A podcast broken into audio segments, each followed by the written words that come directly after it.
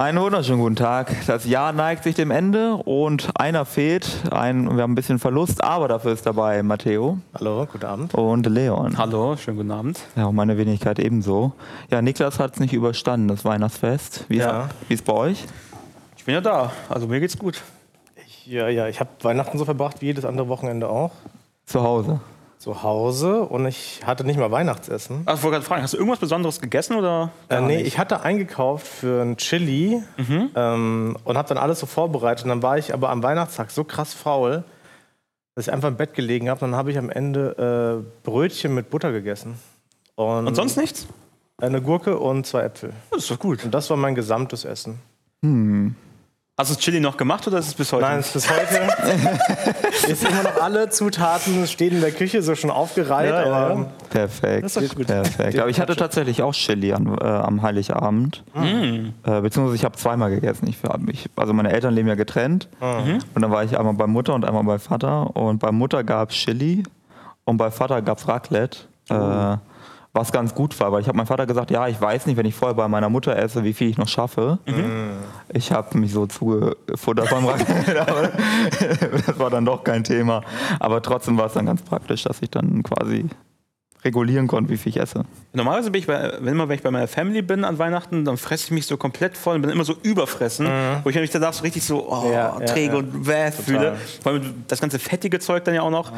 Aber dieses Weihnachten war so das erste Mal, wo ich wirklich einfach sagte, okay, das reicht mir jetzt. Ich bin jetzt, ich will jetzt nicht überfressen, ich, ich könnte noch mehr, aber ich muss nicht und deswegen höre ich jetzt einfach auf. Aber das ist so krass, das unterscheidet uns ja vom Tier, dass wir theoretisch sagen könnten, ja, ich esse jetzt nicht weiter, mhm. weil Tiere, ich glaube, Hunde haben auch keine so Kontrolle, oder? Die essen einfach. Das weiß ich nicht. Kommt komm drauf an. Also ich könnte Pipo jetzt zum Beispiel eine Schale voll machen, der wird sie essen. Ich könnte noch eine voll machen, der wird die bestimmt auch noch essen. Was, wenn so ein ganzer Sack da wäre? Würde er einfach forever essen? Nee. Aber es gibt ja auch Tiere, die horten und so. Aber da meinst du, das ist auch alles instinktiv. Ja, also bei, äh, so, äh, bei Nagetieren, die den Winter überstehen und sowas, die dann irgendwie Nüsse sammeln und dann eingraben. Das ist aber alles, alles Urinstinkte, oder? Das ist ja alles, das ist ja nicht sowas, das ist ja keine bewusste Entscheidung, oder? Das ist schwierig zu sagen. Ja, ich weiß es auch nicht. Wie intelligent sind Tiere? Gibt's da... Wie intelligent sind Menschen? Oktopus sind noch sehr schlau, habe ich gehört. Sind sie? Habe ich gehört. Ja, da gibt es ja unterschiedliche... Das sind sehr, sehr komplexe neue... Genau, Neuronen. Es gibt, glaube ich, unterschiedliche Herangehensweisen bei sowas. Es gibt mal einerseits kann man sich so das, die, das Nervensystem anschauen, mhm. ne? Also die Komplexität des Nervensystems. Das spielt im Wesentlichen die Anzahl der Neuronen, glaube ich, eine Rolle, weil mhm. du kannst über Neuronendichte gehen genau. oder über Volumen. Ich glaube, es ist beides ein Faktor. Also du, genau. du musst, also es gibt auch äh, Tiere mit großen...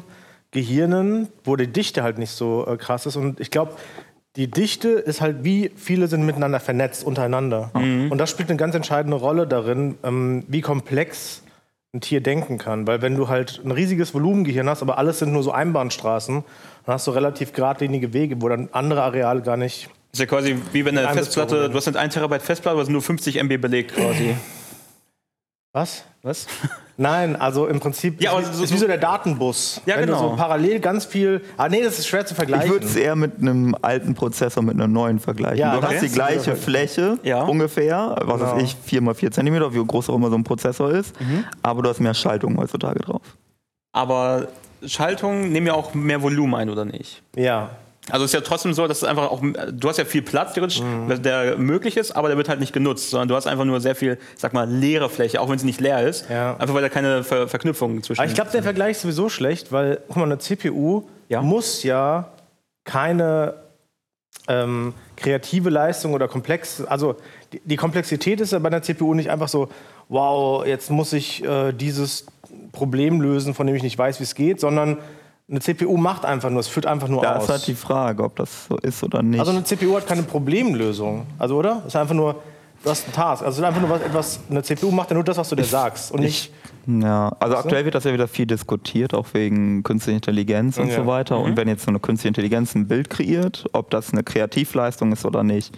Weil, also das Hauptargument ist ja, dass man sagt, ja, ja, die künstliche Intelligenz wird mit Daten gefüttert mhm. und macht dann aus den Daten, die es gesammelt hat, irgendwas Neues mit... wie auch immer, welchen Algorithmen. Ja. Und jetzt kannst du dir die Frage stellen, okay, Das ist nicht kreativ, weil der Mensch, der macht ja was komplett Neues. Aber, Aber ein Mensch, der keine äußeren Eindrücke gehabt mhm. hat, der nie gesehen hat, wie ein Wald aussieht, der ja. nie gesehen hat, wie ein Berg aussieht und wie andere Leute das malen und der sich auch nie Maltechniken ja. von anderen Menschen angeeignet hat und so weiter und so fort, der wäre ja auch nie zu diesem Ergebnis gekommen. Ja, und plus der Faktor, wir interpretieren das, was der Computer macht, als kreativ, weil wir das als kreativ ansehen, mit unserem Background. Ja. Im Prinzip könnte ja der Computer eine Milliarde Bilder äh, generieren und bei dem einen sagen wir, wow, das ist kreativ. Aber wenn du jetzt zum Beispiel einen ganz anderen Menschen nimmst, mit einem ganz anderen Background, würde der ein anderes Bild wählen und sagen, nein, das ist kreativ. Und ich glaube, da ist ja auch wichtig, wenn du die einfach nebeneinander, also ein Bild von der K I würdest ein Bild von einem Menschen und das einfach jemandem zeigst, mhm. ob der, die Person dann sagen kann, ey, das ist von der K I ge- gemalt oder gezeichnet worden oder erstellt worden oder denkt einfach, okay, es sind zwei Bilder, die irgendwie von den Menschen gemacht wurden. Es kommt ein bisschen drauf an, wie dann die Ausgangsfrage ist. Also zum Beispiel, wenn du eine bestimmte Aufgabe hast, du sagst, mhm. eine K I soll einen Menschen malen und du sagst, ein Menschen, der soll einen Menschen malen. Mhm. Und dann, wie das dann aussieht. Also was ich glaub, würdet ihr denn sagen, was ist denn Kreativität? Ich glaube, wenn man da, wenn man da einen Begriff von hat, dann kann man auch die Frage beantworten. Also vom Wortstamm her ist es ja erschaffen. Also etwas schaffen, kre- kre- kreare. Mhm. Und Kreativität ist, glaube ich, wenn du aus dem, was du weißt oder hast oder zur Verfügung hast, etwas Neues erschaffst, was es vorher noch nicht so gab. Aber das heißt, muss, es, muss es was Neues sein? Also ich kann ja zum Beispiel kreativ sein, wenn ich auch im Wald male. Also wurden schon Wälder vor mir gemalt. Aber ist, dann bin ich ja trotzdem in dem Moment für mich selber kreativ, oder nicht? Ja, weil, aber weil, schau weil mal, also wenn, ja. du, wenn du so da dran gehst, dann mhm. würde man sagen, äh, ein Hund, der einen Haufen in den Park setzt, der ja. war kreativ. Weil dieser Haufen, der wurde zwar schon hundertmal gesetzt, aber dieser Haufen ist... ist alleine das mhm. unique. Das ist nicht Kreativität, weißt ja, du? Ja, aber dann ist die Frage, worauf begrenzt du Kreativität? Begrenzt du Kreativität nur auf irgendwas schaffen? Also zum Beispiel, wenn ich was koche oder einfach ja. nur irgendwie, keine Ahnung, einen Stift halt oder sowas. Ne? Ja. Oder begrenzt es darauf auf bestimmte Sachen wie Musik, Kunst und so weiter. Da, da, das ist ja die Einschränkung quasi. Was, was ist noch kreativ? Ich habe den Eindruck, dass das ein Begriff ist, der nicht von dem Erschaffer bestimmt wird. Also ich glaube nicht, dass der Künstler sagt, ob das, was er tut, kreativ ist oder nicht, mhm. sondern die Konsumenten. Ich glaube, die müssen bestimmen, ob das, was da geschaffen worden ist, was auch immer es ist, eine kreative Leistung ist. Und das hängt von ihrer Sicht mhm. ab. Wie sie Kunst verstehen. Also das heißt, wenn der Betrachter oder der Konsument oder irgendjemand Außenstehendes darin vielleicht einen Mehrwert sieht. Das muss jetzt kein Mehrwert sein, der irgendwie messbar ist, nichts Wirtschaftliches, sondern einfach nur, wow, dieses Bild ist schön, das hat mich inspiriert mhm. dazu. Also irgendwas einfach, dass man denkt, ja, das ist... Äh, Aber würdet ihr dann nicht sagen, wenn es keinen Betrachter gibt, dann gibt es keine Kreativität? Das, ist ja, also das erinnert mich gerade so ein bisschen an den Baum, der umfällt und keiner äh, hört oder so. Also das, das ist ja so im Prinzip die Umkehrfrage. Das heißt, wenn es keinen Betrachter gibt, dann ist es keine kreative Leistung gewesen. Ich glaube, ja, ich denke, der Begriff ergibt dann keinen Sinn. Es ist einfach menschengemacht. So. Also mhm. das ist wie so, das ist wie wenn so Leute fragen, was ist der Sinn des Lebens? Was ist der Sinn von irgendwas? Also es gibt, nur sobald es Menschen gibt, stellen die ja die Frage, ist es kreativ? Wenn es keinen Mensch gibt, der die, der die Frage stellt, dann ist es vielleicht kreativ, aber es gibt niemanden, der das beurteilen, äh, weißt du, also es gibt einfach dann diese, diese Frage nicht. Das ist dann so ein bisschen so ein Problem. Kann der Erschaffer auch der Betrachter sein? Wenn er zum Beispiel es gemacht hat, sich dann aufhängt und dann sich anguckt. Der Erschaffer ist immer der Betrachter, auch, also weil du kannst nichts erschaffen, ohne es zu betrachten, mhm. selbst, also selbst wenn du blind bist. Aber du hast ja immer so einen Prozess, dass du das, was du schaffst, wahrnimmst mhm. und darauf dann reagierst, weil sonst wäre es ja zufällig, du würdest was erschaffen, von dem du gar nicht bewusst bist, dass du es erschaffen hast. Und dann wäre das wieder nicht kreativ. Ich, ich glaube, das muss auch zwangsläufig so sein. Es gibt ja so diesen kreativen Schaffungsprozess, wo mhm. du halt das immer weiter optimierst. Und das heißt, du musst ja von dich selbst irgendwie iterieren und dich selbst inspirieren lassen. Also ich würde sagen, ja. Ja, ja, auf jeden Fall. Glaube ich schon. Ah ja. Ja, ja. Aber es gibt noch eine andere Definition von Intelligenz. Ja. ja. Oder was eine andere, eine andere Herangehensweise. Und die geht über Sprache.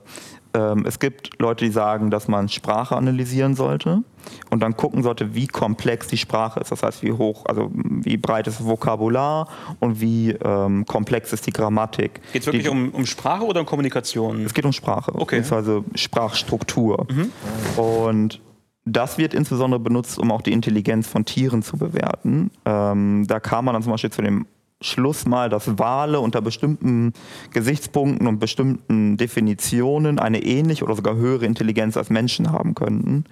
Deswegen gibt es in der Science-Fiction manchmal so diese ähm, Geschichten, wo Außerirdische auf den Planeten Erde kommen und die wollen gar nicht mit den Menschen reden, sondern mit den Walen. Mhm. Weil aus Sicht ja. der Außerirdischen, die nach Sprache gehen würden, denken sie sich, oh Gott, die Sprachmuster der Wale sind viel komplexer gestaltet als die der Menschen. Deswegen möchte man sich mit den Walen äh, unterhalten. Ist übrigens die Story von Star Trek vier. Mhm. Das ist auch da, wo die das Schiff unsichtbar im Meer parken, oder? Ja, genau, wo die in Zeitreise machen, um Wale aus der Vergangenheit zu retten, weil man alle Wale ausgerottet hat und Logisch, so. Logisch, ja. ja. Ja, aber... M- ja, schon, aber warum kann ein Wal dann nicht einen Computer bauen? Weil unter Wasser... Äh, ein Elektrizitätsexperiment nur einmal funktioniert. Ah, aber also sie würden, Moment, sie Moment. würden, wenn sie könnten. Wait, aber was ist mit Zitteraalen? Mhm. Ja, da, schon. Aber der, der, die Erklärung soll schon ungefähr in diese Richtung gehen. Wale haben, sind aufgrund ihrer Physiologie und ihren Umwelteinflüssen halt auf andere Sachen optimiert.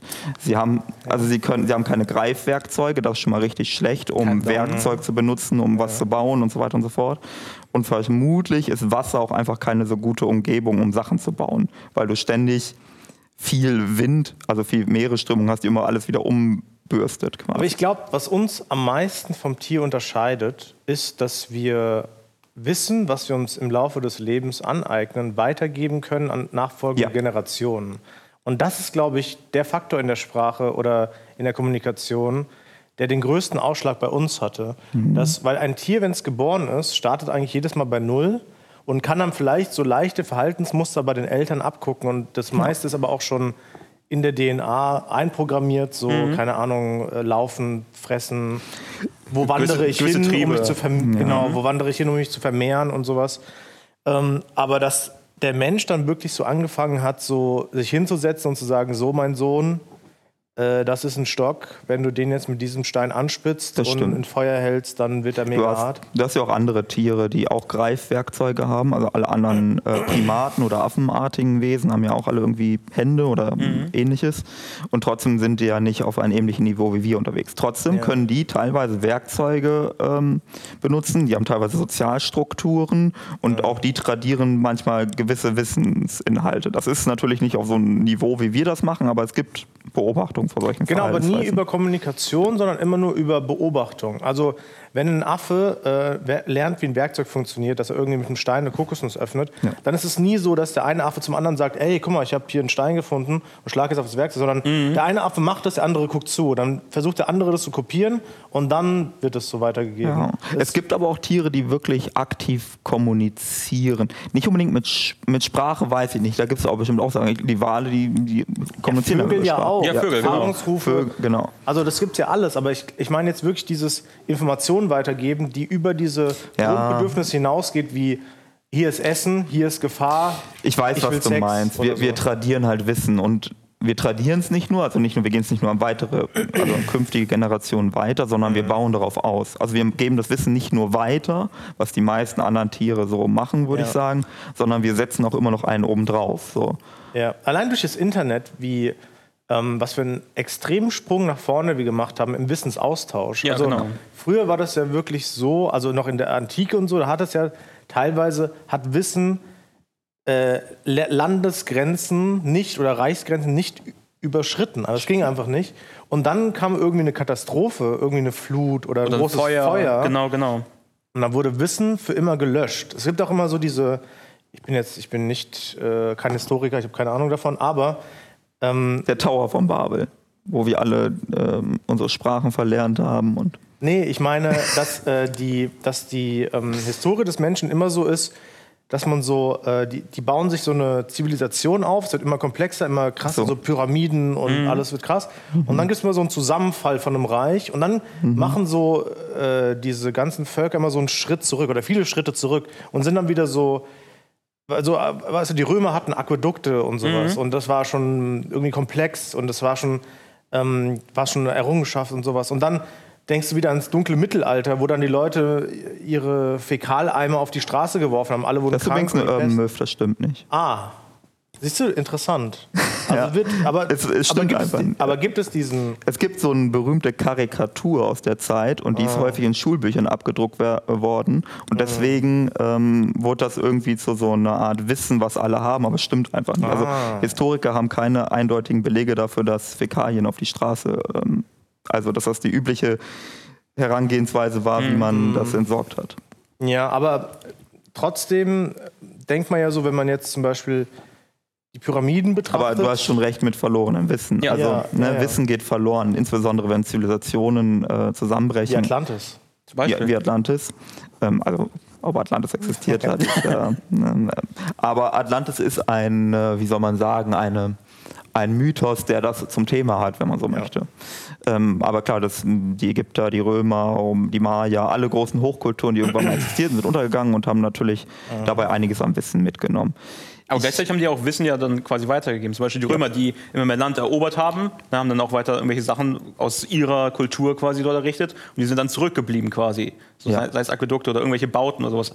Ich, ich war ja zum Beispiel mit meiner Schulklasse in Griechenland, da sieht man so viele römische Häuser auch, wo die man wirklich am, am Baustil erkennen kann, wenn man so das Mauerwerk sich anguckt, mhm. weil so super viele kleine Steine aufeinander geschichtet haben. Ja. Und die Griechen haben immer so riesige Brocken genommen und die so aufeinander gerichtet. Äh, gerichtet. Aber auch wenn es, auch wenn es äh, Funde gibt, so... Äh, weißt du, das ist immer, zum Beispiel, du findest die Pyramiden, mhm. also es ist irgendwie so, keine Ahnung, wann wurden die gebaut, so fünftausend Jahre vor Christus oder sowas. Und dann... Eher drei. Dann werden, ich glaube, da fing das an, aber ja. Na, äh, äh, ja, vier. Okay. Kommt drauf an, welche wir meinen. Naja, aber die älteste einfach, die ersten. Okay, die erste, gut. Naja, warum soll ich denn die letzten? Von Ramses den ersten. Genau, den. Okay. Ja. Naja, jedenfalls. Dann wurden die gebaut und dann irgendwann... Ich habe auch ja, keine Ahnung. Ich habe so getan. Später... sind die noch da? Ja. Und die Leute fragen sich, hä, wie haben die das eigentlich gebaut? Und das Wissen mm. ist weg. Mm. Und man kann es auch nicht reproduzieren. Du, kann, du kannst aber nicht nochmal, ja, versuchen wir es mal, ja, das klappt irgendwie nicht. Das stimmt schon, also weil deren Aufzeichnungen, ich sag jetzt mal, begrenzt waren. Also ja. erstens ist nur begrenzt viel übrig geblieben, das zum einen, aber zum anderen war auch ihre Niederschrift was? Nicht so eindeutig. Schlecht dokumentiert, wie ich im Abitur. Ja. Am ja. Anfang fange ich an meinen Blog, schreibe auf, und dann später gucke ich rein und denke so, ich raff hier gar nichts, das habe ich da geschrieben. Ja, ja, Im Prinzip ja. ist es genau so und das zerfällt dann. Und man dann kann auch die Hälfte nicht mehr lesen. Ja, genau. genau. Oder du, du schreibst halt nur so sporadisch mit, aber bist nicht so ganz bei der Sache. Dann kann man nur viel mutmaßen. Ja, genau. Aber man bezieht sich da manchmal aber auch wieder zurück. Also in Europa oder Mitteleuropa gibt es ja die Zeit der Renaissance, mhm. wo man dann gesagt hat, okay, das Mittelalter war jetzt ein bisschen düster, lass mal gucken. Wir hatten eigentlich in der Antike, da waren wir schon in manchen Punkten ein bisschen weiter und hatten vielleicht schon die eine oder andere Erkenntnis und dann ja. hat man wieder viel wiederentdeckt. Es gibt ja auch viele ähm, Strukturen oder Prozesse, die dann einen wirklich so zurückwerfen, wenn dann irgendwie so ähm, äh, religiöser Fanatismus entsteht und dann so richtig äh, Suppression entsteht und dann werden Sachen verboten. So, ähm, keine Ahnung, Bücher werden verbrannt, Schriften werden versteckt, keine Ahnung, Leute werden gejagt, weil die eine andere Weltanschauung teilen wollen wie äh, de- deine oder die von der anderen. Und dann ist immer so krass, wenn man dann Wenn man von außen dann zurückguckt und denkt so, hä, wie konnte es denn sowas geben wie Hexenverbrennung und so? Mhm. Ich verstehe das gar nicht. Wie hat sich, also irgendjemand muss ja der Erste ge- gewesen sein, der dann gesagt hat, ja, so, es gibt jetzt sowas wie Hexen und diese Frau ist eine. Und dann sagen alle so, ja gut, dann werfen wir sie in den Fluss und alle so, okay.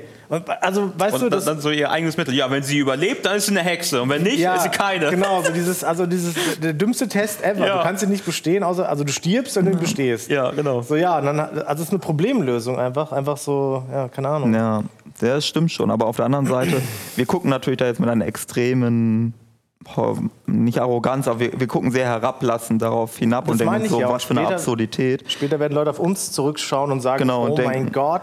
Sag mal, ihr wusstet, dass ihr den Planeten vernichtet ja. und ja, trotzdem ja. macht ihr weiter. Was ist denn los mit euch? Ja, das ist schon, ja. das ist immer ein bisschen schwierig.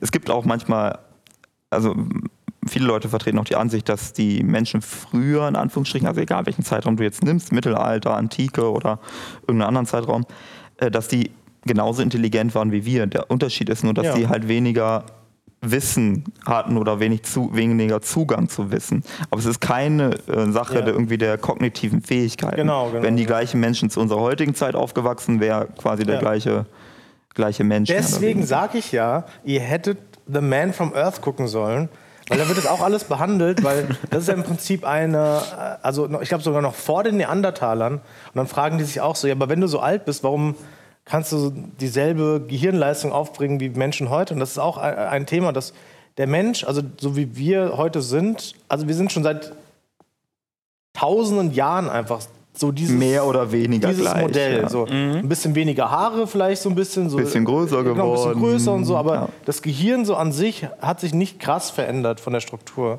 Und das ist auch so unheimlich, weil was ist, wenn, also das war ja wahrscheinlich ein schleichender Prozess, wie unser Gehirn so langsam so entstanden ist und irgendwann hat es mhm. vielleicht, vielleicht gab es mal echt mal so einen Sprung, wo es dann wirklich von so Affe zu Mensch ist. Dann gab es einen Mm, Gottes Eingriff. Ja, genau, das glaube ich auch. Nee, aber da gibt es ja auch immer diese, äh, diese, also so Leute, die dann sagen, wir sind Schweinen zu achtundneunzig Prozent genetisch ähnlich. Mhm, so. Ja. Und ähm, trotzdem gibt es so einen krassen Unterschied, wie... Wir haben diese, sogar, zwei, genau, diese zwei Prozent ja, machen so viel aus. Quasi. Wir haben aber, glaube ich, mit Bananen irgendwie siebzig Prozent. Irgendwie, ja, ja, aber... Das ist absurd. Und, aber, und ja. dann muss man sich halt vorstellen, und wir glauben so, okay, wir sind halt so peak-intelligent so.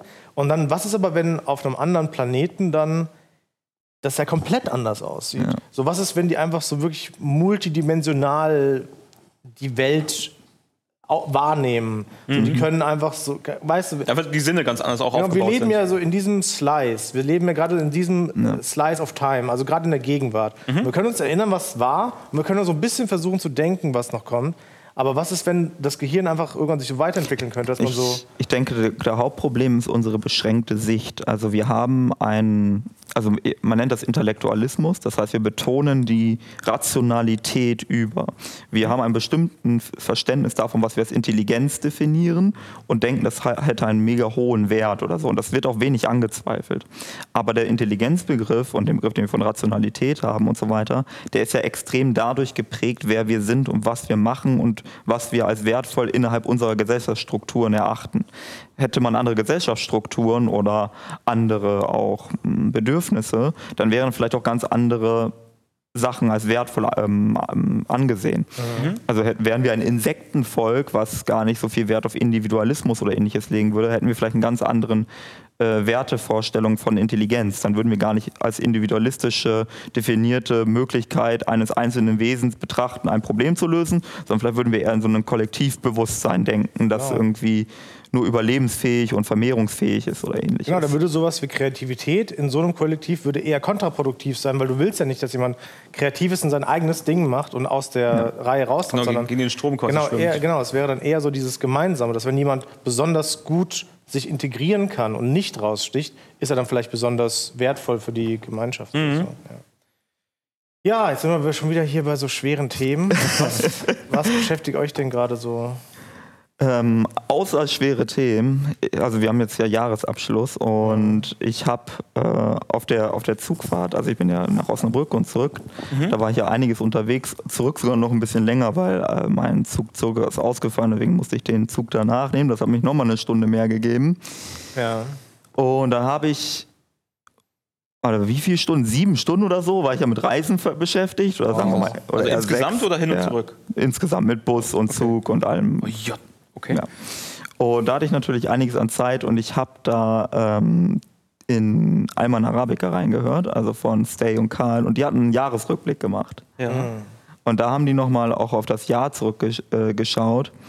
Äh, und ich bin immer jemand, der mag Jahresrückblicke nicht so, also weil ich mir immer so denke, das ist halt auch wieder so ein künstlich geschaffener Zeitpunkt. Du machst dir so am einunddreißigsten Dezember zum ersten Januar ja. Gedanken, jetzt ist ein Jahresabschluss. Aber das ist ja komplett willkürlich. Du hättest auch sagen können, wir machen Neujahr am ersten Juni und dann machen wir mal einen Jahresrückblick. Deswegen habe ich da schon ein prinzipielles Problem mit. Aber mhm. als sie das gemacht haben, habe ich mir auch gedacht, dieses Jahr war ziemlich weiß ich nicht. Also es war sehr bedrückend, zumindest für mich. Mhm. Ähm, wir hatten jetzt irgendwie zwei, drei Jahre Corona. Das fand ich schon, war für mich schwierig. Ähm, ich habe da schon mal drüber gesprochen, dass ich auch vor allem so nach einem Jahr gemerkt habe, langsam werde ich verein, äh, vereinsam mich so ein bisschen. Mhm. Und dann ist Corona irgendwann weniger geworden oder zumindest nicht mehr so präsent gewesen. Die Maßnahmen wurden gelockert, die Leute wurden wieder ein bisschen offenherziger und so weiter und so fort. Mit all den Problemen, die da auch einhergehen, aber zumindest für die Psyche war es dann erstmal wieder irgendwie so ein Aufatmen. Und auf einmal kam dann dieser krasse Ukraine-Krieg. Mhm. Und da war so ein Moment, wo ich ein bisschen Angst hatte, dass mich das auch komplett aus der Bahn wirft, weil das war so, Boah, muss da, also das war so richtig, ich war, für mich war das nicht, ich habe sowieso mal viel Weltschmerz, aber das war auch so richtiges Unverständnis, also mhm. so ein Moment, wo ich mir dachte, wie, wie kann man nach kann, wie kann so, sowas jetzt passieren noch? Genau, genau, nach so viel Scheiße, ja. nach so viel Pandemie und, so, und mhm. alle wissen, ey, wir haben so krasse Probleme auf der Welt mit ganz vielen unterschiedlichen Dingen ja. und dann denkt sich irgend so ein Diktator, ey, lass mal irgendwie expansiven Krieg führen und Ländereien erobern. Das ist so, pff, weil, also das waren die richtig, das, das war schon belastend irgendwo. Ja, also ohne mich da jetzt auszukennen, aber vielleicht führt das eine manchmal zum anderen, dass so eine Extremsituation manchmal äh, Länder dann so in, in die Knie zwingt, wo man dann so verzweifelt ist und dann denkt so, oh mein Gott, äh, hohe Arbeitslosigkeit, alles ist im Eimer und so. Und dann ist so, dann kann, ich weiß, ich, hab, ich kann das nicht nachvollziehen. Ja. Ich kann so eine Entscheidung auch überhaupt nicht verstehen, ist sehr schwer zu sagen. Aber ja, stimmt schon, es war schon sehr bedrückend alles. Also es ist echt so ein richtig dunkles Jahr gewesen, finde ich. Also ja. Und dann auch mit den ganzen Sachen, die daraus resultiert sind. Also die ersten paar Wochen, Monate waren natürlich sehr wild und heiß und so. Ne? Und die Leute waren sehr emotionalisiert und es gab auch sehr viel Solidarität. Und du merkst halt dann, in, nachdem mehrere Monate jetzt verstrichen sind, die Empathie lässt nach. Ne? Man, ja, ja. man interessiert sich nicht mehr so wirklich für das Leid und die Toten und so weiter, ja. die dort ähm, ja, wird auch zustande kommen. Drüber berichtet. Ja, also man blendet genau. aber auch selber aus. Ich merke das bei mir. Ich blende, mhm. ich blende es so richtig hart aus und versuche so richtig Eskapismus zu betreiben, indem ich mich in ganz andere Sachen reinstürze und mich gar nicht damit beschäftige. Ja. Und ganz oft gibt es dann so, so Momente, wo man wieder so aufgeweckt wird. Zum Beispiel, du kriegst einen Brief von deinem Vermieter, deine Nebenkosten steigen, denkst du wieder so, hä, warum hier? Ah ja, ja. stimmt. Das, das ist so die ganze Zeit aus dem Kopf raus. Und dann kommt immer dieser eine Wachrüttler, wo du dann, wenn du selber betroffen bist, wenn du aktiv betroffen wirst, ja. dann wirst du wieder in das Thema reingeworfen. Aber ganz schnell fängt wieder so dieses Ausblenden an. Und du fängst wieder ganz schnell an, wieder deine eigenen Probleme quasi Ja. die du so hast, einfach in den Fokus wieder zu nehmen oder die ja. Sachen, die dich gerade selber beschäftigen. Und das, da ist halt das Problem, oder was ist das Problem? Das wird halt instrumentalisiert und ich finde es so unfassbar, also mir, ich, ich weiß gar nicht, wie ich, wie ich das in Worte fassen soll, aber es führt bei mir zu sehr, sehr viel Unverständnis, wie gut diese Instrumentalisierung funktioniert. Also wie gut sich Menschen jetzt dazu bringen lassen, Äh, Fremdenfeindlichkeit, Egoismus, Nationalismus und so weiter wieder äh, vorherrschen zu lassen. Also du hast mhm. immer, also die Umfragewerte der AfD steigen in allen möglichen Bundesländern, teilweise bis zu dreißig Prozent. Die Union und auch die F D P, die scheuen sich manchmal nicht in ihrem Vokabular auch dort sich zu bedienen. Und es funktioniert. Und es ist so, ich weiß da, also für mich ist das so richtig so, ich weiß gar nicht, wo man da anfangen soll, weil irgendwie denke ich mir immer so, hey, wir leben im Informationszeitalter, alles ist da, wir sind theoretisch alle intelligent, intelligent genug, die richtigen Schlüsse zu ziehen und so, aber es funktioniert nicht. Und natürlich kann ich mir irgendwie versuchen, das zu erklären, den Leuten geht's beschissen, dann suchen sie einfache Lösungen und genau. so weiter und so fort, aber vieles ist ja auch einfach das Umfeld, ja. also so die Prägung. Ich meine, ganz oft, Leute, sag ich mal, rutschen ja nicht einfach so von sich aus da rein, sondern ganz oft wirst du ja da so entweder reingeworfen, den du einfach in einer zum Beispiel unteren Schicht reingeboren wirst und dann quasi damit schon aufwächst oder äh, irgendwann entwickelt sich dein Freundeskreis in die Richtung, dass du irgendwelche Kontakte hast, die beeinflussen dich viel und dann fängst du immer mehr an, auch die gleichen Werte zu teilen, weil das ist ja ein sozialer Kontakt für dich, der ist dir wichtig, weil das, so sind wir ja auch, das ist ja auch, sag ich mal, wenn wir nochmal aufs Thema zurückgehen, wichtig für uns Menschen, die so, das Soziale. Ja. Wir sind ja super krass soziale Tiere, ähm, die einfach auf, auf das Miteinander angewiesen sind und auch auf die Bestätigung, ne, ganz, ganz, ganz viel. Wenn du irgendwie Lob bekommst oder gleich, Leute gleiche Werte vertreten wie du, bist du automatisch eher zugeneigt zu denen, verbringst gern Zeit mit denen und bist einfach, fühlst dich einfach wohler. Ich glaube, die fangen viele Leute auf, die aus der Gesellschaft rausfallen mhm. und die verzweifelt sind und dann einfach so, wie du schon gesagt hast, einfach ähm, so, es läuft schlecht und es ist einfach, mit dem Finger drauf zu zeigen und zu sagen, die haben gerade äh, die haben gerade die Führung und die machen alles falsch. Und wir haben nicht die Führung, aber wenn wir die Führung hätten, würden wir das und das alles ja. besser machen. Mhm. Und dann sagen halt die Leute, die halt die einfache Lösung suchen, denken sich, ja, genau, wir müssen jetzt einfach nur die Regierung kippen und dann äh, wird alles besser so. Aber dass sie nicht verstehen oder nicht realisieren, dass es dieselben Probleme wahrscheinlich mal zehn geben würde, wenn die Leute dann an die Macht kommen. Das ist halt das Ding. Ich glaube auch nicht, dass es eine Frage des, äh, der Intelligenz ist, weil ich glaube, es gibt auch viele Leute, äh, also, ich, also per se glaube ich nicht, dass, ähm, dass man, wenn man dumm ist, dann sowas ja. macht, sondern es ist einfach eine Frage der Ideologie und wie man, wie du schon sagst, so, wo, wo bin ich willkommen, wo werde ich aufgenommen, wo finde ich noch, äh, sagen wir, Zuflucht, so, mhm. wo werde ich nicht ausgegrenzt oder so. Und das ist auch so ein, ich muss ganz ehrlich bei mir sagen, also das ist jetzt ein weirder Gedanke, den ich jetzt teile, aber ähm, äh, ab und zu, wir haben gestern, gestern Nacht habe ich eine E-Mail bekommen äh, mhm. und da hat sich ein Zuschauer äh, beschwert, dass ich äh, etwas Respektloses gesagt habe über ja. äh, alte Menschen.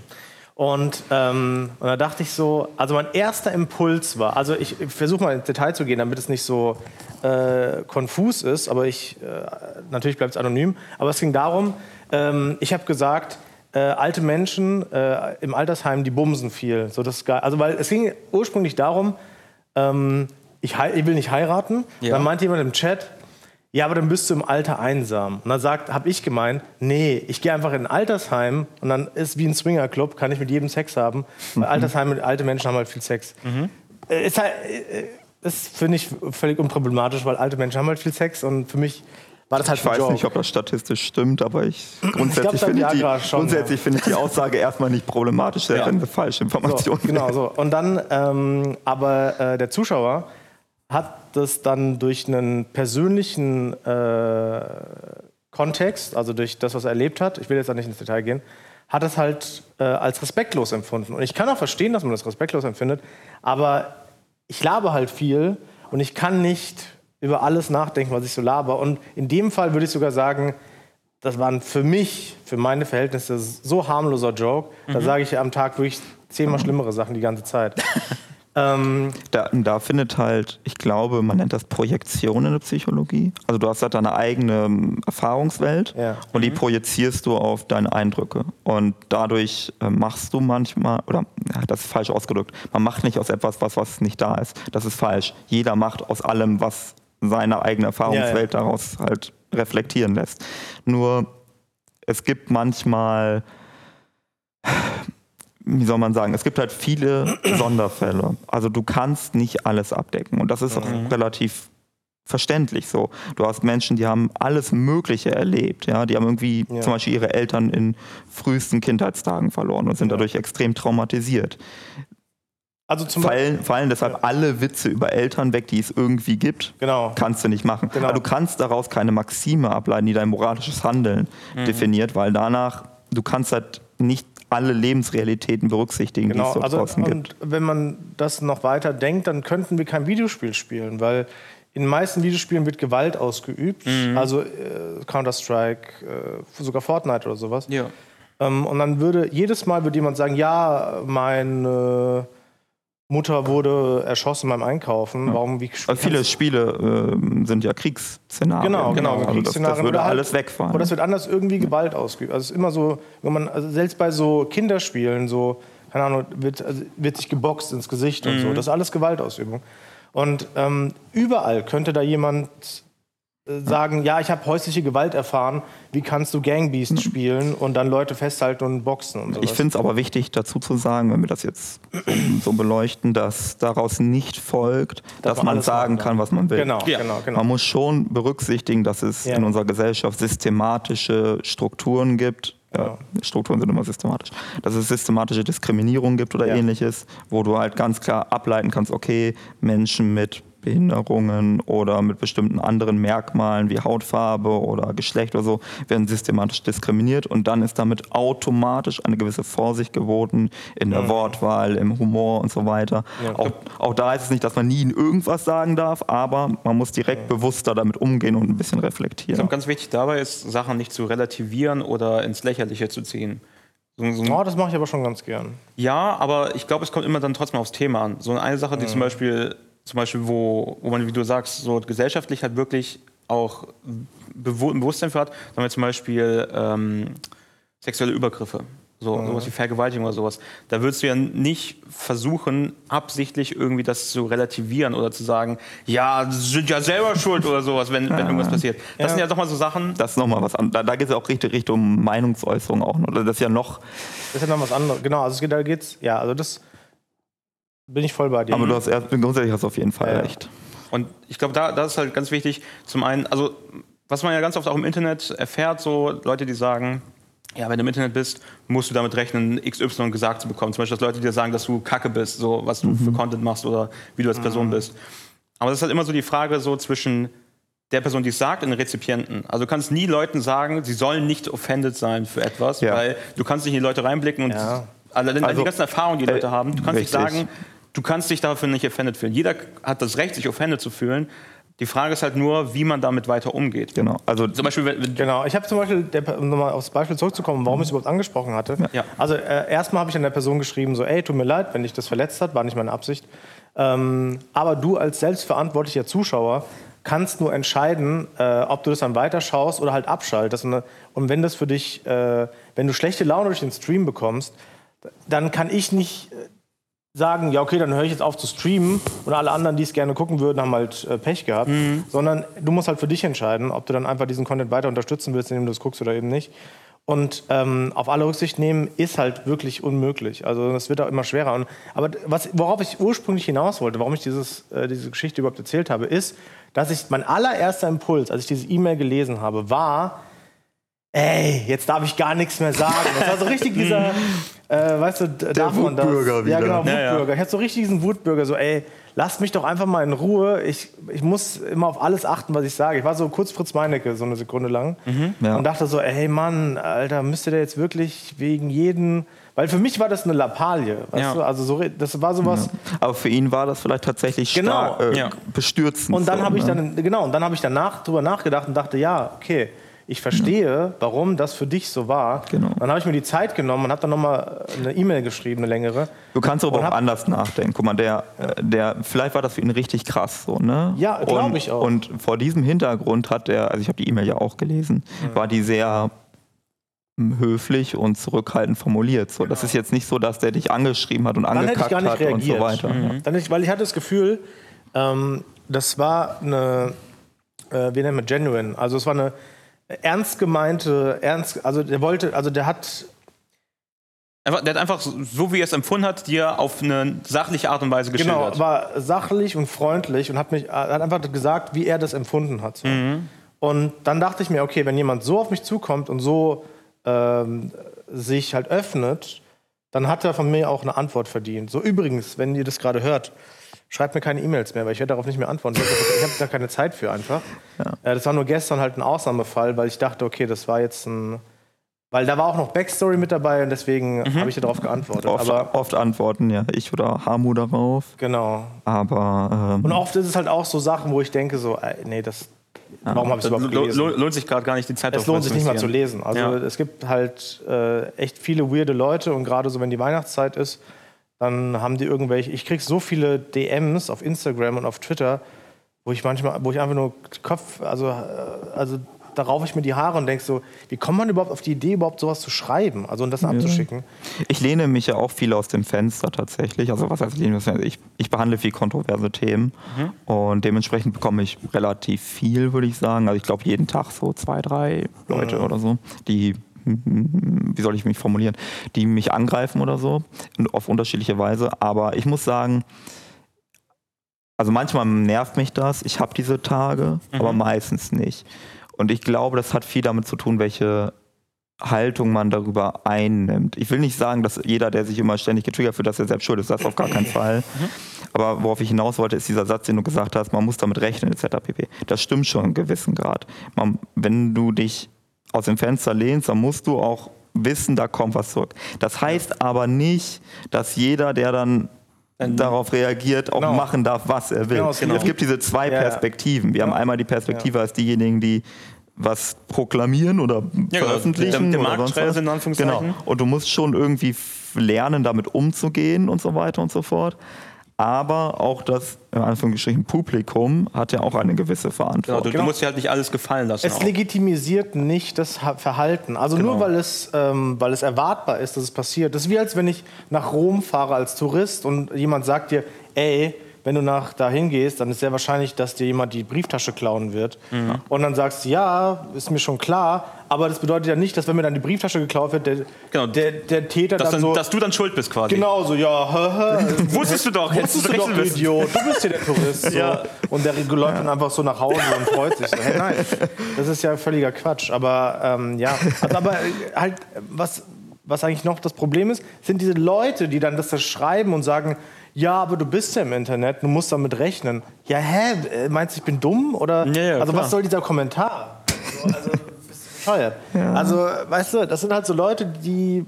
Ah, ich weiß nicht. Da, da, umso länger ich im Internet bin. Ich war früher so richtig. Gerne im Internet? Nee, nee, äh, nicht gerne. Ich war noch nie gerne im Internet. Ja, ich war früher so richtig ähm, so ein geduldiger, aufgeschlossener Mensch mit unendlich. Also ich hatte wirklich unendlich Geduld. Ich konnte mit Leuten, ich konnte den stundenlang... Du hast super viel diskutiert immer auf Twitter. Genau, du hast so richtig lange Threads ja, ja, gehabt ja, unter ja. Tweets. Voll lang diskutiert, voll lang versucht noch äh, Leute... Und heute sage ich einfach so, wenn jemand so eine scheiß Meinung hat, denke ich mir so... Enjoy your Meinung, ich bin raus. So. Ja. Und, äh, von mir Wo kommt diese kurze Zündschnur her? Liegt es an den Zeiten? Nee, nicht kurze Zündschnur, ich habe keine Zündschnur mehr. Ach so, du hast... Also ich, mach, ich entziehe mich einfach dieser... Ich entziehe mich... Weiß ich, ich gehe ums, ins Internet, um Gino zu ärgern. Mhm. Und dann, ja. sobald jemand aber diskutieren will... Das macht mir irgendwie auch voll viel Spaß. Ja, das macht Spaß. Aber sobald, sobald jemand anfangen will zu diskutieren, poste ich irgendeinen GIF, mhm. was meistens nicht mal einen Zusammenhang hat und so. Und dann verpiss ja. ich mich. Und dann mache ich was anderes, weil da ist meine Zeit mir einfach... inzwischen zu kostbar, dann mit irgendjemandem zu diskutieren und dann redet man und dann irgendwann denkst du dir, ich glaube, ich habe jetzt gewonnen oder hat der gewonnen oder das, genau, also, das ist aber scheißegal. Wo, was hat's dir gebracht zum genau, Endeffekt? Genau, hat nichts gebracht, genau. außer Zeit zu verbrennen und die Laune zu verderben. Das stimmt, das stimmt. Also diskutieren mit Leuten, die du nicht kennst, bringt ja, so gut wie gar nichts. Also es ist so, ich würde sagen, von den drei bis fünftausend Malen, an denen ich das gemacht habe, sind so zehnmal, wo ich mir gedacht habe, Mensch, da hast du wirklich was gelernt, da hast du mal wirklich jemanden überzeugt und der ganze Rest war komplett für die Katze. Hätte man sich einfach sparen können. Ja, es gibt auch oft äh, so Leute, die ähm, so reintriggern und dann konfrontierst du die und auf einmal sind die dann so voll nett. Genau, so, oh, sorry, das oh, war sorry, gar nicht so gemeint. Ich bin großer Fan. Ja. Ich, ey, ich gucke schon seit Jahren. Haben vorher geschrieben, ey, du bist so eine Mistsau, was soll das? Ja, ja, ja, ja. Das war, das auch, die, Aufmerksamkeit. Genau, Aufmerksamkeit ist dann, glaube ich, ein großer Faktor. Und also auch dieses, ähm, unter Freunden ärgert man sich gerne, neckt mhm. man sich gerne. Und dann im Stream entsteht dann so diese... Ähm, diese die, die Dynamik, dass man... Dass man, man das befreundet. Genau, die Leute, also der Zuschauer denkt, ja, ist ja Matteo, mit dem kann ich Spaß machen. Dann schreibt er so, ja, deine Haare sehen dumm aus und du bist ein Idiot. Und dann äh, denkt man so... Ich glaube, so, du bist... Komm, dein Mikro kommt nicht an. Ich, oh. ich weiß nicht, ob du es bist, aber ich, oh, ich sehe was im Augenwinkel. Ich, ich bin ja aufmerksam. So, wir saved auf jeden Fall. War für mich ein Aussetzer okay. kurz. Ja, ja naja, jedenfalls, ähm, wo dann so diese, dieses freundschaftliche Ärgern, was ich ja eigentlich mit jedem mache, den ich kenne, so mit Trill, mit Gino, mit euch ja auch mhm. und so... Ähm, und dann, aber nur, weil ich die Leute halt schon länger kenne. Und da, wenn das, aber wenn jemand dann zu mir äh, das sagt, den ich nicht kenne, dann denke ich mir so, ja, okay, was willst du jetzt von mir? So. Ja. Und das ist dann immer so ein bisschen weird. Und, aber das ist halt dem Streaming geschuldet, dass es halt dieses das Parasoziale genau. gibt. Und du hast dann immer das Gefühl, du kennst, das habe ich sogar bei anderen Streamern, die mhm. mich ähm, nicht kennen und gar nicht wissen, wer ich bin. Und dann bin ich, gucke ich die im Stream länger. Dann habe ich so das Gefühl, ja, dann kennt er mich aber auch. Aber das ist ja überhaupt nicht der Fall. Dann, ja, ja, so ein ganz ja. schwieriges Ding eigentlich. Ja, wie du sagst, so Par- das Parasoziale ist ja nochmal so ein ganz eigener Themenblock, wo Leute wirklich irgendwie auch dann zum Beispiel vielleicht dir irgendwie... Die haben gerade irgendwas Traumatisches erlebt oder die gehen durch eine schwierige Zeit und das mit dir teilen, weil sie denken, ey, ich kenne diese Person, äh, ich vertraue ihr so weit oder sie ja. ist mir so wichtig, dass ich ihr das jetzt übertrage. Und ja. du denkst so... Wo kommt gerade dieser Wall of Text her? Ich, ja. ich habe gar nicht die mentale ja. Kapazität gerade dafür, darauf wirklich einzugehen. Ich kenne die Person gar nicht. Ja. Wie soll ich dir irgendeinen Rat geben? Ja. Ich habe das auch teilweise, wenn man das erste Mal mit anderen Streamern wirklich zu tun hat. Ne? Mhm. Also mal abseits jetzt von dem, was vor der Kamera passiert, sondern wenn man die mal das erste Mal zum Beispiel im echten Leben trifft. Zum Beispiel, als ich hier bei äh, Freiraum Reh bei dem Fußballturnier war, ja. mhm. habe ich viele Leute das erste Mal von Angesicht zu Angesicht gesehen. Ja. Und es gibt immer diese ersten magischen zehn Minuten, wo du merkst, okay, auf welcher Ebene sind wir eigentlich wirklich? Ja, genau. Ich sag mal Hallo, äh, wie äh, gebe ich dir die Hand, umarmen wir uns? Ja. Sagt man nur so, hä? Oder, oder wie redet ja. man miteinander? Wie kennt man sich überhaupt? Genau, also, kennt man? Weißt du überhaupt, wer ich bin? Wir haben auf Twitter geschrieben, das war mit Gino auch so. Hab ich, wir haben Gino... habe ich ja ähm, äh, auf Twitter kennengelernt, weil der war bei Rocket Beans und wir waren auch irgendwo bei Rocket Beans, aber wir hatten nicht so richtig Kontakt. Und dann haben wir so auf Twitter so geschakert, so mäßig, so ein bisschen so halb geflirtet so. Und dann irgendwann haben wir uns dann auf einem Community-Treffen getroffen und es war so weird, weil man ist schon so vertraut, aber man hat noch nicht interagiert. Ja. Ja. Und dann weißt du nicht so, wie machen wir das jetzt? Und das ist halt auch bei der LAN zum Glück, also wenn die Leute herkommen zu LAN, ist immer entspannt, weil dann gehen alle an die Rechner meistens. Hm. Und dann kann man dann so, das ist halt wie so über online. Ja, yeah, ja. Yeah. Aber so, wenn man so in der Küche steht, so, ähm, hallo. Wie ist das Wetter? Äh, wie bist du wie, angereist? Ja, was ist? Wir führen jetzt ein natürliches Gespräch, genau. Als wären wir beste Freunde ja, und sehen ja, uns jedes du? Wochenende. Und dann gucken dann auch noch halt irgendwie hundert oder tausend ja. Leute zu und sehen, wie awkward das ist. So, das ist halt so mega verwirrend alles. Ja. Das stimmt, das stimmt. Aber manchmal funkt es auch sofort. Also ja, es gibt, bei es gibt Flo zum Beispiel. Ja, ja. Flo, Flo, der, der könnte, als wäre der jeden Tag hier. Ja, wirklich. Also das Flo, wirklich keine so. Ahnung, ich habe das Gefühl, als der hat sich so richtig wie, der war so super integriert mhm. sofort. Ja, das ja. stimmt. Das ist, glaube ich, auch so ein bisschen die Art Mensch, wie, wie ist Mensch drauf? Also er ja, so extrovertiert ja. und geht auf Leute zu. Ja. Weil ich bin zum Beispiel jemand, ich bin so, ich kann, ich kann es nicht. Wenn jemand nicht mit mir spricht, dann ja. halte ich mich zurück und bin in so einer Ecke und sage einfach so, ja, ja, cool, ich höre zu. Mm, ja, gut. Ja, für mich ist auch anstrengend. So. Also so wirklich auf Leute zuzugehen, ist super mhm. schwer für mich. Ich habe da sehr krasse Probleme mit. Deswegen ja. so jemand wie Flo, der so super extrovertiert ist und einen quasi so mit ein, einbezieht und einfach so einen Ball zuwirft. Der ist halt wieder so locker, weißt du? Und genau. Manchmal ist es ja so, wenn du in so einen Raum kommst und du hast das Gefühl, es wird awkward, dann bist du awkward und dann wird's awkward. Mhm. Das ist so diese Kette so. Ja. Wenn du einfach so, einfach so chillst und so bist, wie du bist und sagst, ey, ja, hi und so, dann ist es okay und dann ist es so locker. Aber sobald so, sobald dein Gegenüber merkt, hä, der ist irgendwie, was ist denn mit dem? Und dann sind beide so, äh, was ist mit dem anderen? Und dann entsteht so eine ganz unangenehme Situation und das ist... Äh ja, also Sozialdynamiken sind richtig verrückt. Ja, also ja, ich, ja. Da, aber es gibt halt Menschen, die sind, ich weiß nicht, die strahlen irgendwie so eine Präsenz aus. Sobald die im Raum sind, dann geht alles. Ja. Gino ist so jemand. Wenn Gino genau, im Ginos, Raum ist, dann ja. kannst du, egal wer da sitzt, auf einmal sind alle Freunde ja. miteinander. Ja, ja, genau. Das ist so ein Katalysator. Das ist wie so Schmiermittel. Ja. So irgendwie so, es gibt keine Reibung mehr. Auf einmal ist alles so, alle gleiten so aneinander, ineinander. Alle ineinander, ja. Ja, ja. alle gleiten ineinander. Das ist richtig. Also das ja. ist ein typisches Gino-Merkmal auf jeden Fall. Das stimmt, ja. Mhm. Oh, ey. Wie sieht's aus mit, wie viel Zeit haben wir denn noch? Wir haben noch ordentlich Zeit. Ich, okay, ich, ich dachte, ich guck mal, wir haben noch ordentlich Zeit. Stell mal einen Wecker, nicht, dass wir Ich stell mal einen Wecker. Genau, okay, stell mal einen Wecker. Okay, okay. Hätten wir vielleicht anfangen machen sollen. Ja. Ah, ja. Aber ich habe auch das Gefühl, durch die Pandemie hat man so ein bisschen ähm, so Soziales ein bisschen verlernt. Mhm. Ja, ein bisschen stimmt. Ich weiß nicht, ob man Soziales verlernt hat oder sich mehr damit arrangiert hat, auch mal für sich alleine zu sein. Weißt du, also, dass man vielleicht irgendwie eher auf den Geschmack gekommen ist, ey, Alleinsein ist auch voll cool, ich fühle mich voll wohl. Und vorher hat man das vielleicht gar nicht so oft gemacht, weil man irgendwie so vielleicht soziale, so sozial vorgelebt bekommen hat, ja, ich muss jetzt rausgehen, das ist Wochenende, ich, ich kann nicht zu Hause bleiben, ich muss mit Leuten rausgehen und was ist unternehmen. Ist tatsächlich nicht meine Lebensrealität. Ich meine auch, meine auch null. Ich, ich konnte schon immer alleine, ja. aber ähm, bei mir war das auch schon so, äh, immer wenn mein Umfeld sich stark ändert, also Schulwechsel, Ausbildungsbeginn, Studiumsbeginn, für mich ist es immer Ultrastress, wenn ich in so ein neues, oh, ja. so eine neue Umwelt komme und dann kenne ich niemanden und dann bin, dann stehe ich da so in der Ecke so ganz steif und kann überhaupt nichts machen, bin die ganze Zeit so angespannt, schwitze und oh mein Gott, wie rede ich jetzt mit dem, mit wem freunde ich mich jetzt an so und auch für mich war irgendwie auch jeder, vielleicht bin ich auch ein bisschen eigen, aber für mich ist auch jeder Morgen bei jeder Schul, bei jedem Schulbeginn stressig, weil dieses ähm, du kommst von irgendwo, von der Bahn oder so, oder keine Ahnung von wo, dann läufst du alleine auf die Gruppe zu und musst dann Hallo sagen. Muss, muss ich so von dir aus integrieren. Du musst da so reinlaufen. Ja. Selbst wenn du die Leute kennst?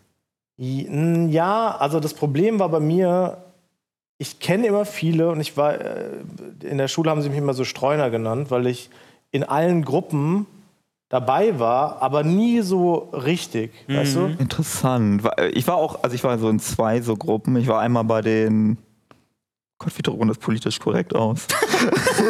Gothic-Punks. Nee, bei den Migranten. Kann, da kann man das so sagen, ich hoffe. Ja gut, da war ich ja auch, aber genau. Ich war ja, also... Und bei den Strebern. Und ich bin immer zwischen beiden Truppen hin und ja. her. Und ich habe mich mit beiden sehr, sehr gut verstanden. Also, wobei, das hängt doch vom Jahrgang ab. Ich habe mhm. gemerkt, es gibt viele Jahrgänge, da ist das gar nicht so. Aber wir waren sehr gruppiert. Also es gab mhm. immer so... Genau, es ist, glaube ich, oft so, dass ja. es so Gruppen gibt. Es gibt halt so... Ähm weiche Gruppen, so wo die, wo die Grenzen verschmelzen, aber es gibt auch so harte Gruppen, wo man, mhm. zum Beispiel, wir hatten bei uns auch immer so, auch so eine äh, Gruppe von so Ultra-Goths mhm. und die haben dann auch so komplett schwarze Mäntel und so immer, und die haben auch immer, das war, also die waren so ultra drauf, die haben sich so äh, riesige Kreuze in die Arme geritzt, so Narben und so okay. Brandings und so. Und die waren so richtig krass, aber die waren mega nice. Ja, den hab ich auch zu denen gehörtest du?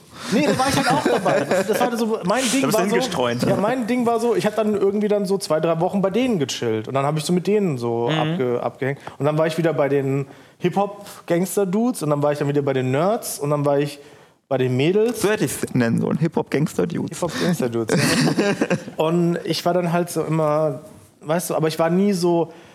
Nach der Schule machen wir was. Ich bin einfach nach Hause, ja, kein Bock mehr, was zu so machen. Genau das Gleiche war bei mir. Vor allem bei mir war es so, bei mir ist es über die Jahre immer mehr zu diesem, was Maurice beschrieben hat, dass es so immer mehr zu einer Gruppendynamik wurde. Am Anfang war es halt, jeder hat so sein Lager gehabt hm. und irgendwo mit reinzukommen, ging irgendwie einfach nicht. So, das waren halt die Leute, die sich halt von der Grundschule kannten und dann zur weiterführenden Schule gegangen sind, die waren halt eine Gruppe. Ja. Und die Leute, die sich halt irgendwie so über das Extrovertierte irgendwie verstanden haben, die sind halt auch irgendwie zu so einer Gruppe geworden. Ansonsten war ich halt echt einfach so, ich bin allein, ich gehe zur Schule, sitze meine Zeit ab, gehe wieder nach Hause und dann gehe ich ins Internet. Weil da kenne ich die Leute, da sind die Leute, mit denen ich mich wohlfühle, die irgendwie auch in einer gewissen Art und Weise einfach ähnlich ticken oder ich, ich fühle mich einfach wohl. So. Ich habe ganz, ganz oft gemerkt, ich konnte mich mit den Leuten beim Jahrgang nicht identifizieren. Also ich habe einfach so eine richtig krasse... Ähm, Also Diskrepanz einfach gefühlt. Ich war halt schon sehr, sehr früh äh, im Internet unterwegs und halt immer mit Leuten, die el- deutlich älter waren als ich. Also irgendwie, ich war vierzehn und war halt mit so zwanzig, fünfundzwanzig Leuten. Mit mir, hast du zum Beispiel. ähm, nee, aber ich war ja, einfach immer mit, mit deutlich älteren Leuten irgendwie so in Kontakt und hab da auch so ein bisschen meinen Wertekompass so dran orientiert und einfach so oh, und mich damit mehr verstanden. Einfach. Ja, ja, okay. Mhm. Aber, na, also ich muss sagen, bei mir war es aber auch anders, dieses äh, nicht in Gruppen rein können und streuen, war nur in der Schule so. Aber nach der Schule hatte ich einen Freundeskreis, mhm. der so ultra eng war. Ja, also jetzt, wo, wo du deinen Freundeskreis erwähnst, das war doch die komplette ja. Chaotentruppe. Das, ja. Du bist auch, du bist auch absolut ja, aber, im sozialen Netz. Genau, aber das war aber, das war aber nicht... aus meiner Klasse oder meinem Jahrgang, mhm. sondern das war versprengt aus allen möglichen Orten und so Klassen und Jahrgängen. Mhm. Weißt du, einfach, das waren Freunde, das war so eine Horde Jungs, so, keine Ahnung, wir waren so zehn, fünfzehn Leute und die haben sich jedes Wochenende getroffen, immer zusammen alles gemacht, immer mhm. nur so mit Matthias und den ganzen anderen. Mhm. Und das war dann mein harter Freundeskreis. Aber und deswegen, ich glaube, das war auch der Grund, warum ich dann nicht in der Schule connecten konnte, weil meine ge- gesamte Freundschaften, die waren halt in diesem Kreis drin und das war halt so eine, also das war, ich, also ich kann, deswegen sage ich auch immer heute noch so, ich habe heute nicht mehr so richtig Freunde, es stimmt nicht, ihr seid alle meine Freunde, aber nicht mehr so wie damals, also wir haben damals halt Dinge gemacht, äh, das will ich, kann ich jetzt auch gar nicht erzählen, aber das war halt schon so ultra, also keine Ahnung, es waren wie Brüder alle. Mhm. Ja, also wir brechen nicht zusammen ins Schwimmbad ein, sowas meinst du? Genau, wir haben halt wirklich, also wir haben halt alles zusammen gemacht und auch immer halt zusammengehalten und sowas. Das war halt schon eine andere... Ja, das würde ich nicht machen. Ich würde sofort in den Rücken fallen. Also. Wir sind uns auch in den Rücken gefallen, aber dann halt auch... Ja, keine Ahnung. Aber da halt muss ich ja halt trotzdem wieder gut vertragen. So. Ich glaube, das ist nämlich der Unterschied. So, wenn du Leute hast, wenn du einmal so, eine, so aneinander clashst, mhm. du hast halt Leute, mit denen kannst du dich dann irgendwie einen Tag später und eine Woche später vertragen, das ist wieder alles wie vorher. Und du hast Leute, da denkst du einfach so, boah, nee, der Mensch gibt mir irgendwie nichts. Also du, du hast halt so ja. diesen Aha-Moment, wo du denkst, boah, nee, der Mensch ist halt irgendwie, passt du mir gar ja, nicht zu mir. Ja, ja. Tschüss.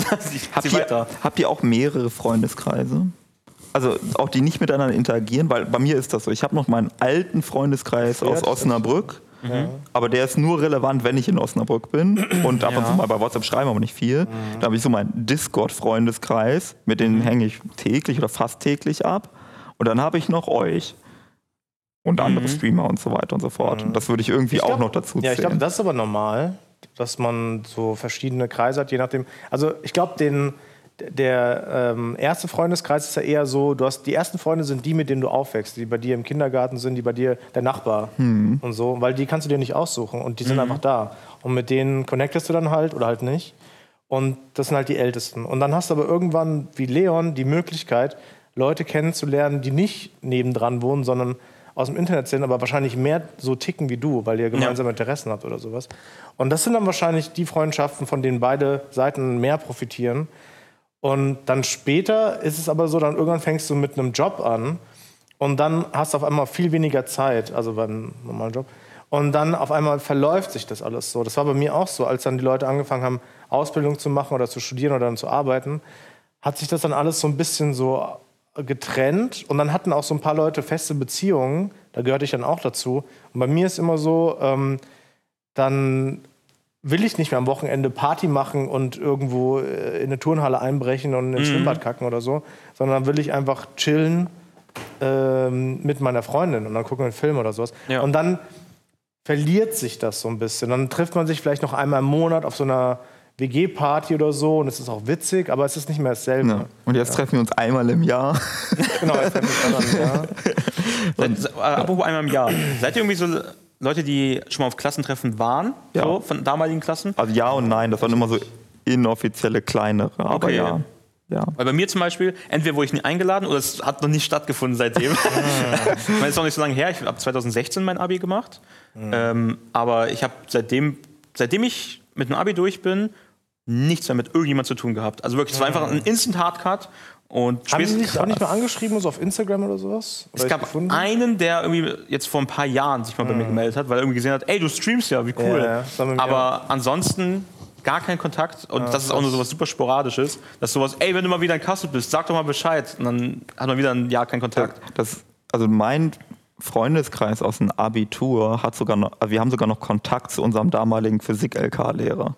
Also wir sind schon eine zusammengeschweißte ja. Truppe und wir sehen mhm. uns auch so ein- bis zweimal im Jahr. Mhm. Ähm, aber dann ist auch gut. Ich muss die nicht jeden, ja, ja. jeden Tag sehen oder so, sondern das ist immer schön, die ein-, zweimal im Jahr zu sehen und dann erzählt man sich so, was man so macht. Der eine ist Mediziner geworden, der andere Physiker, ja. der andere Mathematiker und, und ja, ich, ganz cool. Bei mir war es so, nach dem Abitur, also ich habe hab Abitur gemacht und dann den darauf folgenden drei Jahre war ich bei den Abituren auch dabei, wo es nicht meins war, aber wir waren immer Abi-Partys und so. Mm. Und dann waren wir immer da, sind alle, die auch da waren, immer dahin, weil auch ein paar von meinen Freunden waren jünger und dann haben die Abitur gemacht, dann war ich dabei. Und dann war ich bei diesen ganzen Abi-Partys immer noch mit dabei und das waren dann wie so Klassentreffen, weil dann auch andere von meinem Jahrgang waren, aber so richtiges Klassentreffen nie. Aber im Laufe der Jahre, jetzt durch Bonjour und so, haben ein paar Leute das auch so mitbekommen, dass ich halt streame und so. Dann haben die mir so geschrieben, so, ja krass, bist du auf Twitch und so. Und ich so, ja, ja. Und dann haben die so gefragt, ja, wollen wir mal zusammen was zocken? Oh. Und ich so, es ist halt voll schwer, ja. denen dann plausibel zu erklären, dass ich privat nicht zocke. Und das wirkt wahrscheinlich für die so, nee, auf den habe ich keinen Bock, voll abgehoben. Ja, ja. Da habe ich aber auch eine negative Sache zu berichten, weil ich habe das auch erzählt, ne? Also für, ja. dass wir hier bei Bonjour und so weiter. Und dann kam die Rückfrage, ob ich Andrew Tate kenne. Oh mein das Gott. ist dann der Moment. Oh, Scheiße. Oh, oh, ja, Mit dem bist du ja, doch richtig ja. dick, oder? Weil ihr seid ja beide auf Twitch. Ihr seid beide im Internet. Nee, ich Andrew Tate auf Twitch? Nee, nicht, dass nee. ich wüsste. Nee, okay. Aber ich habe schon ziemlich unmissverständlich klar gemacht, dass ich keine so hohe Meinung von diesem ja. äh, Entrepreneur habe. ähm, ja, dann war das Thema auch relativ schnell zu, weil man gemerkt ja. hat, ei, ei, ei, das nimmt sonst keinen guten Verlauf. Mhm. Aber da merkt man dann auch schon, okay, das sind schon andere Lebensrealitäten, wenn man dann mal wieder Leute trifft, die man seit Jahren nicht gesehen hat teilweise. Das ist auch so, wir sind auch, ähm, wir sind auch so ein bisschen tief im Internet versunken. Ne? Also ja, das ist schon total. krass. Also wenn du so Leute hast, die äh, viel Real Life haben und so nur kurze äh, Abstecher ins Internet machen und dann sehen die mal so ein Facebook-Meme oder da wird sowas, hier dieser Andrew Tate oder was weiß ich was so. Ähm, und dann merkst du halt schon relativ schnell so, okay, das klickt gar nicht. Also für mich ist es inzwischen echt schwer, mit Leuten zu connecten, die nicht im Internet sich aufhalten. Vor allem, worüber unterhält man sich? Genau, so, ja. das so, ich habe keine Ahnung, worüber man redet. So. Ich habe keine Ahnung. Aber, ähm, man kann dann Serien versuchen oder sowas. Das ist ein guter Einstieg. Also ja. das war auch bei mir Ähm, der spätere zweite Freundeskreis, den ich dann hatte über meine damalige Freundin, war ihr Bruder und die anderen. Und das waren alles so studierte äh, Leute, die voll im Berufsleben sind und schon Familie gründen und so. Mhm. Und die haben dann auch einfach so sich am Wochenende getroffen, haben dann, da haben wir Game of Thrones geguckt oder sowas und halt so Serien geguckt. Und das funktioniert auch, weißt du, dass du, du irgendein Common über Ground ein Hobby, hast. genau, du hast genau. dann dieses Hobby, Serien ist ja Common Ground oder halt auch manchmal ein bisschen Videospiele oder ja. da hat man dann so wirklich so richtig spießige ähm, äh, so Spielabende gemacht mit so mhm. Brettspielen und sowas. Mhm. Voll geil. Wir, das war cool, war ja. cool. So, aber es ist halt so eine. Bei mir waren immer so diese Cuts immer so krass, so von komplett chaot, nur Wochenende saufen zu, auf einmal bin ich fünfzigjähriger Familienvater gefühlt, äh, zu und jetzt ziehe ich nach Hamburg und alles ist ganz anders, nur noch Internet und sowas, mhm. so, keine Ahnung. Hast du das Gefühl, du hast irgendwas zurückgelassen, als du nach Hamburg gekommen bist? Ich habe alles zurückgelassen, aber es war gut, weil ich habe auch da, ich habe, also es klingt jetzt ein bisschen bescheuert, aber ich habe da mein Leben gelebt, weißt mhm. du, und ich habe das Gefühl, ich hätte dann einfach nur noch festgesteckt, wenn ich da weitergemacht hätte. Mhm. Und ich bin da auch einfach so, ich habe auch mit Matthias letztens geschrieben, weil, also Matthias ist mein super alter Jugendfreund und so, und ich bin da einfach weg, habe niemandem irgendwas gesagt, habe nicht eine S M S, nicht eine Nachricht geschrieben, bin einfach weg, habe mich nie wieder gemeldet. So, ich war einfach wie, als wenn ich entführt worden wäre, so war das. Einfach so ein neues Leben angefangen. Ja, genau, einfach so, niemand hat wieder mich gesehen, niemand hat wieder was von mir gehört, ich war einfach von heute auf einfach morgen verschollen, ja. Genau, wie so verschollen. Und ähm, dann habe ich, später haben wir so ein bisschen drüber geschrieben und habe ich so gemeint, so ja, ey, ich habe es aber zu dem Zeitpunkt gebraucht, so, weil ich habe irgendwie, mein Leben fühlte sich da irgendwie an wie so eine Sackgasse in, mhm. oder wie so eine Einbahnstraße, in die ich immer weiter reinfahre, aber ich will eigentlich gar nicht dahin, so mit Studium und dann die Beziehung und das wird so ein ganz, äh, wird so ein Leben, was mich nicht glücklich macht. Und das war dann irgendwie wie so ein Befreiungsschlag, da ich dann gesagt habe, Beziehung beendet. Und heute bist Wohnung du glücklich? Auf, auf, ja, muss ich sagen. Also ohne Scheiß, ich wache halt auf und denke, geil, ich kann ins Studio fahren. Das ist richtig, oft mhm. habe ich diesen Moment. Ist natürlich auch immer abhängig von Spielen und sowas und auch wie der Chat so drauf ist und wie ich Bock habe, mit Leuten zu interagieren. Mhm. Aber wirklich, also ich hatte in den letzten Monaten öfter den Traum, dass ich äh, noch eine Ausbildung mache oder noch Studium mache und dann wache ich auf und ich musste mich davon richtig überzeugen, dass das real ist, dass ich Videospiele spiele mhm. und dafür bezahlt werde. Und das war so richtig so, äh, warte mal, was ist das jetzt? Stimmt das? Also ist es real? Das war so richtig so, wo ich nachdenken muss. Mhm. Und, äh, daran merke ich einfach, dass es, ich kann mir nichts Besseres vorstellen für mein Leben. So. Deswegen bin ich auch so, äh, ich will gar nichts anderes machen. So. Niklas mhm. zum Beispiel will ja, der hat immer so Tatendrang, will immer das nächste, genau, will, will das nächste Ding. So, Neues, ja. Genau, ich will Videospiele so, und das reicht und das nächste und das nächste.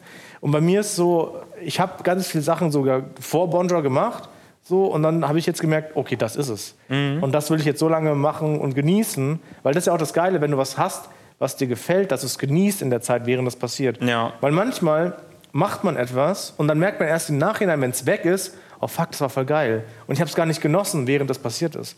Und das habe ich jetzt aber gerade. Ich realisiere das total, was für eine geile Position wir hier haben. Und mhm.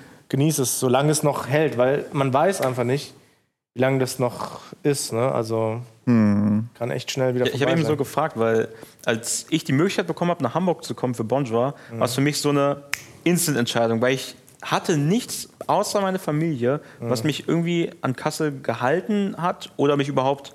Ja. Irgendwie mir einen Grund gegeben hat, da zu sein. So, ich ich habe ich hab mich einfach wie so ein Fremdkörper gefühlt dort, weil ich einfach wirklich, seitdem ich dann so aus dem gezwungenen Sozialkreis, Schule, Studium und so weiter raus war, ja. hatte ich sofort einfach, war ich komplett disconnected und habe halt mein, die meiste Zeit online mit euch dann verbracht oder halt ja. mit anderen Leuten, die ich halt online kannte und habe halt quasi so meinen Kreis komplett da so rausgehalten oder rausgezogen mhm. und so gedacht, ey, wenn ich jetzt nach Hamburg komme und hier streame, dann habe ich sogar Leute um mich rum, mit denen ich mich verstehe und mit denen ich ne, was unternehmen kann. Oder dachtest du damals? Dachte ich zumindest. Jetzt ja, bin ich froh, dass wir nichts machen. Dann nee. Hast du auch Andi kennengelernt. Genau. Ja.